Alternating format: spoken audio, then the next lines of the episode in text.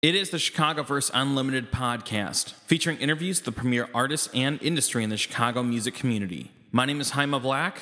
I host this podcast at dynastypodcast.com. This week, Dre Green. Here's how that sounds. Jaime Black here in Logan Square, and I'm joined by Dre Green for her first appearance on Dynasty Podcast. Thanks so much for taking some time tonight. How are you doing?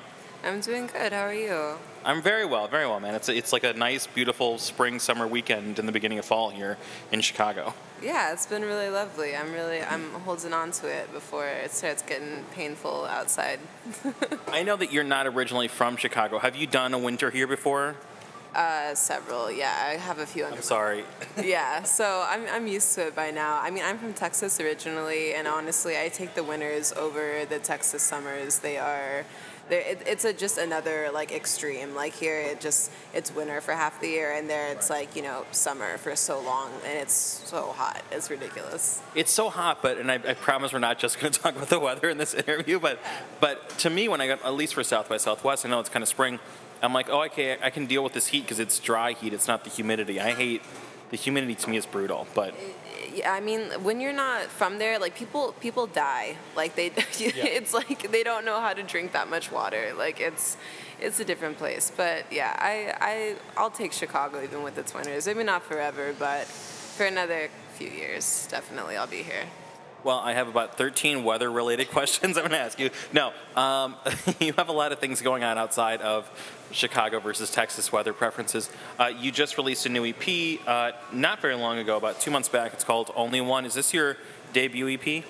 It is my debut EP. Yeah, it's my debut project under Dre Green. I had some other weird projects, solo stuff when I was younger, and I would sometimes just like do like guest vocals with people. But it was like my first cohesive like, "Hi, I'm Dre, and this is me and what I'm doing." So yeah. it's good.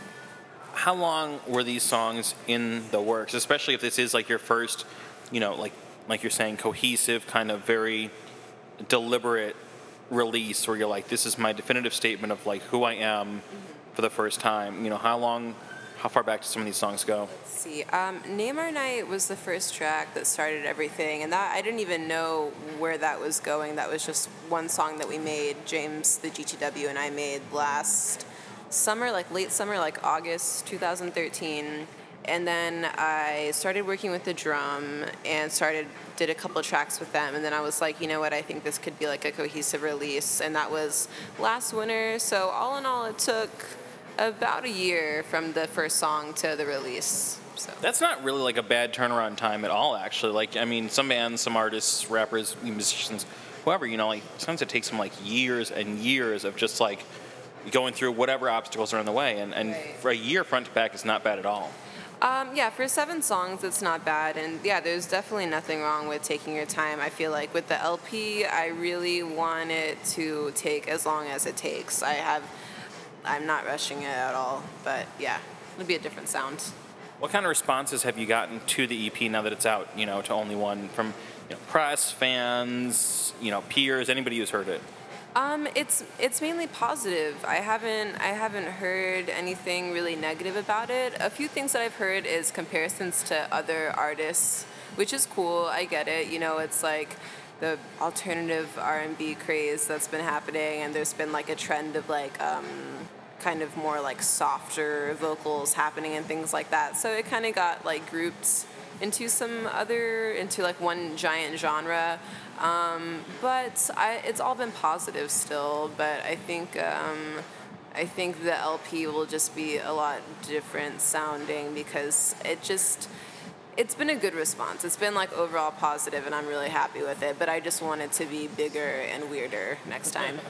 Well, I think that that's something that a lot of journalists do. You know, the people who are who are passing and telling these stories, you know, to a larger audience, they have to like, you know, find that comparison point, or they think they do, or they have to be like, it's part of this movement. You know, I, I interviewed uh, Evan from Into It Over It, who is a very like emo esque rock group from Chicago. And of course, he always gets lumped in with like the quote unquote emo revival. And he was just like, I mean, if that's what people want to call it, great. If that's the story you want to put on it, sure, you know. Yeah, it doesn't bother me too much. Um, I do want to get to a point where it's like, it doesn't like oh she sounds like such and such. It's like this sounds like Dre. That's I think ultimately that's the goal for me, and I'll I think I'll get there. But yeah, for journalists, it is like it's the easiest way to be like this album sounds like this album kind of, and that's how I get it. Yeah. well, you know, you like you mentioned, this record was put out through Low Motion, which is the relatively still kind of new record label from the Drum, the Chicago production outfit. Kind of, I know you kind of referenced it, but how did you really connect with the Drum? It sounds like you kind of maybe did it through GTW, or kind of how did that relationship begin? Um, I knew of their music. I really, really liked it. James introduced me. And was like, um, Dre and I just made a track. Here she is. She's really nice and cool, and uh, we had a good connection right away. We were in the studio, or Jeremy and I. I don't think Brandon was there the first time. It was a song Jeremy produced, Jeremiah Meece, and. Um, yeah, he just kind of threw me a beat and I wrote to it in the studio and we recorded it and it just took like a few hours and that was like, you know, the final cut of the track. And so right then we kind of knew like this we have a good chemistry and this is good, so we should keep working together. So that's how that all happens. and we just have similar taste and just like um, a, a bigger vision and we're really happy for what's going on with the label. So it's just it's all been good things so far. I think that you were the first release that I noticed from Low Motion because I knew that they were doing that. But then when I started seeing your name, really kind of a lot, you know, like whether it's from online press or mentions on Twitter or, or like you kind of posting your own stuff, I started seeing it a lot. And I feel like you're maybe, unless I'm really wrong, I think like the first visible high profile release from Low Motion. Has that kind of been the case? Yeah, that's totally true. I'm like, oh wow. um, yeah. Someone just slammed something behind the wall that we're sitting against, yeah. Someone got really mad in the bathroom, I think, Right. and just They're like, I should have been the first release. That should have been me. yeah. um, yeah, I was the first release. They gave people like a little preview of um, the low motion compilation singles, volume one. Mm-hmm. Yeah. And then, but yeah, I was their first like artist release, so that's nice. It feels good. I'm glad that um, I'm glad that happens. It makes me happy. Well, you know, you have a lot of collaborators on the album. I know you were talking about you've worked with GTW before, so you know he's on the record. You've got obviously the drum, who, of course, we're talking about you know with the label, and then Supreme Cuts as well. How did you kind of connect with Supreme Cuts? Which obviously they're part of that whole collective family community. Um, I had seen them around um, just at like parties and whatnot, and I, I made um, a single with Kyle Woods, and Kyle Woods is good friends with uh, Mike Perry of Supreme Cuts. So Mike and I just exchanged information, and I just came to the studio and we worked on a couple things, and yeah, he's also a good friend of mine. He's a great person. Kyle and Mike are both awesome. Yeah. I have a lot of love for both of them. Um, Kyle Woods is just about the nicest dude in the whole world. You could punch Kyle and he would apologize for his face being in the way. I mean, that's a little bit of an extreme, but like, he's just the genuinely nicest dude in the whole world. He really is. Like he just, I, I could go on and on about him. I Yeah. love him. I, I'm excited to work more with him. He's a really um, smart, driven person as well. Just good Yeah. people to be around. What I'm kind of getting from all of this is, you know, you came to Chicago, what, a few years back? Um, I first came in 2010, and then I left for like a year and a half, and then came back, and have been planted here since like May 2012. It sounds like you have really embedded yourself here in a community and really made real roots and connected with some really great, talented, amazing people, and, and very much like put yourself in that conversation, not in a way where you're just kind of like tagging along, riding anybody's coattails. You're like obviously doing your own thing. What, you know, how does it feel to kind of be part of this really strong, creative community that's happening in Chicago and thriving? Um, you know, I don't even really think about it that much because my mindset is always like I need to be doing better, and that's always like I'm kind of always on myself, but I need to look at the good and everything all the time. And like you're completely right, like it's a beautiful movement with beautiful people, and it, it feels really good also to be like the only woman here and. Um, I want there to be more women. It's kind of the boys' club right now, but it's still it's good. I'm happy with the way things are, and I'm happy like our whole group has like been getting recognition for everything. I'm really proud of everyone. Um, but yeah, it's um, it's kind of nice like having all this press. Like everyone kind of you know that when you release a song, like someone's going to hear it, and like the giant like blogosphere that's like everything. eh, Things can get lost. You know, like you can just release something and maybe someone won't hear it. So it's kind of nice to that we know we have an audience and we've built a name for ourselves. And yeah, it's good. Something that comes through when I'm listening to the record, and I love this. I mean, this is the highest compliment. Is that it's like it's like late night music. Is that something that was kind of intentional? And for anybody who doesn't know what I'm talking about, like go Google, you know, Dre Green, Only One, Bandcamp, SoundCloud, and listen to it. And after two seconds, you're gonna be like, oh yeah, yeah, yeah. This is like late night, kind of hit the dimmer, you know, right? I mean, was that something that you were aiming towards, or is that just kind of your natural style? It's definitely my natural style. My natural style has always been like slower and sultry, always. And um, yeah, that wasn't wasn't really intentional. That's kind of the way it came out, and I wanted the the record to be like cohesive, so I kind of just went with that vibe. And um, Brandon and Jeremy are also like on that vibe as well, so it just kind of came out that way. I love that down tempo, late night kind of stuff. That's like my personal. I mean, you know, bangers are great, big room house stuff like but there's something about like 2 a.m. music that to me is just has a different kind of personal, intimate connection. You know what I mean?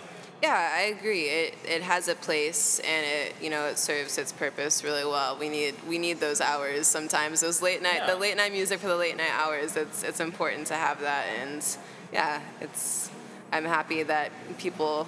that should be your branding statement, like your personal like mission statement, like late night music for late night hours. Right. That could be like your yeah. smooth jazz record. Yeah, that's that could be something. Yeah, I started tagging the the genre of my music on SoundCloud as late nights, and that was kind of paying like homage to um, Jeremih's late nights. Obviously, that's yeah, definitive, yeah, but yeah, so definitely some late night tunes.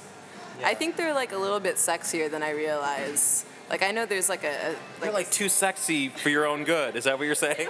I don't even really think about it. I'm like doing it naturally, and then people listen to it like it's your the songs are very sensual. Your set was very sensual, and I'm like, yeah, it, it is, but I don't really think about it. But they're coming up and they're like, your music made me pregnant, so I might hit you up for child support. Just be aware of that. yeah. Yeah. I am not the mother. Yeah. um, you know, how do you see your style, whether it's like recording, writing, performing, you know, your voice, your music? How do you see all that like adapting and evolving as you move forward? Because, you know, I think that's already happening for you. Yeah, um, I'm still like at a place where I have a style and I'm still, but still finding my style in a way. I feel like I have a lot of room to grow and experiment, and that's wonderful. That's beautiful. You should always know that you have those option as, options as an artist, but I feel like I want to challenge myself to write some more like upbeat stuff because the slow stuff comes naturally, the sultry stuff, and I can still have those elements. But I want to challenge myself to make people dance. I, that would make me very happy. Um, so just evolution as an artist, just kind of always trying new things in that way, like just different tempos at least, because yeah. everything's pretty, it's pretty chill, which is cool, which is fine. Um, but I find uh, like my live sets, like sometimes uh, it can feel like kind of loungy and there's some people that are like really into it and then sometimes i feel like a little like drowned out slightly and it's just like it's not like the right setting also depends on the sound system obviously but i think um i think in the future i would like to um just make people move a little more. Yeah. And I think that'll be like something I can work on. I'm working on like a rap EP right now that's actually really fun and exciting. But people are not expecting it. But it's still, it's still, it's Dre. It's just like a little different. It's like forgot about Dre. Dre. A little bit. They don't know. they don't know yet. They forgot. Uh, who do, who can we see you collaborating with on that, or what other collaborations do you have coming up? Newport is um, a producer based in New York. Uh, he's from Minneapolis. He's really great. We've done like a single together. We haven't released it yet, but that's like for a forthcoming EP. That's more like um, kind of like Memphis, Hypnotized Mind, rap kind of influenced. Yeah, we both have like a lot of like roots in like Chopped and Screwed and like Hypnotized Mind era. So it's kind of a big inspiration for the EP. So it should be fun.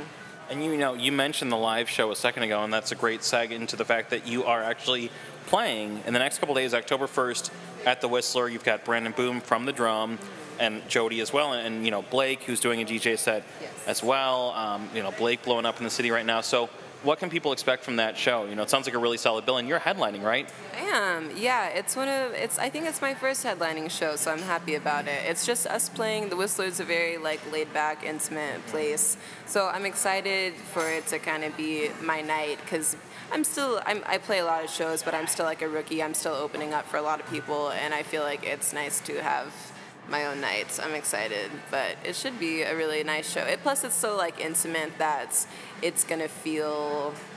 There'll be some vibes in there. I feel it'll be. I dig it, man. I'm really gonna try to make it out because I like the idea of that bill, that room with your music, you headline. That sounds like an awesome night. I'm definitely gonna, you know, it's very much on my list. So I'm looking forward to seeing that for sure. Yeah, yeah. Brandon and Blake are great, so it'll be good music all night as well.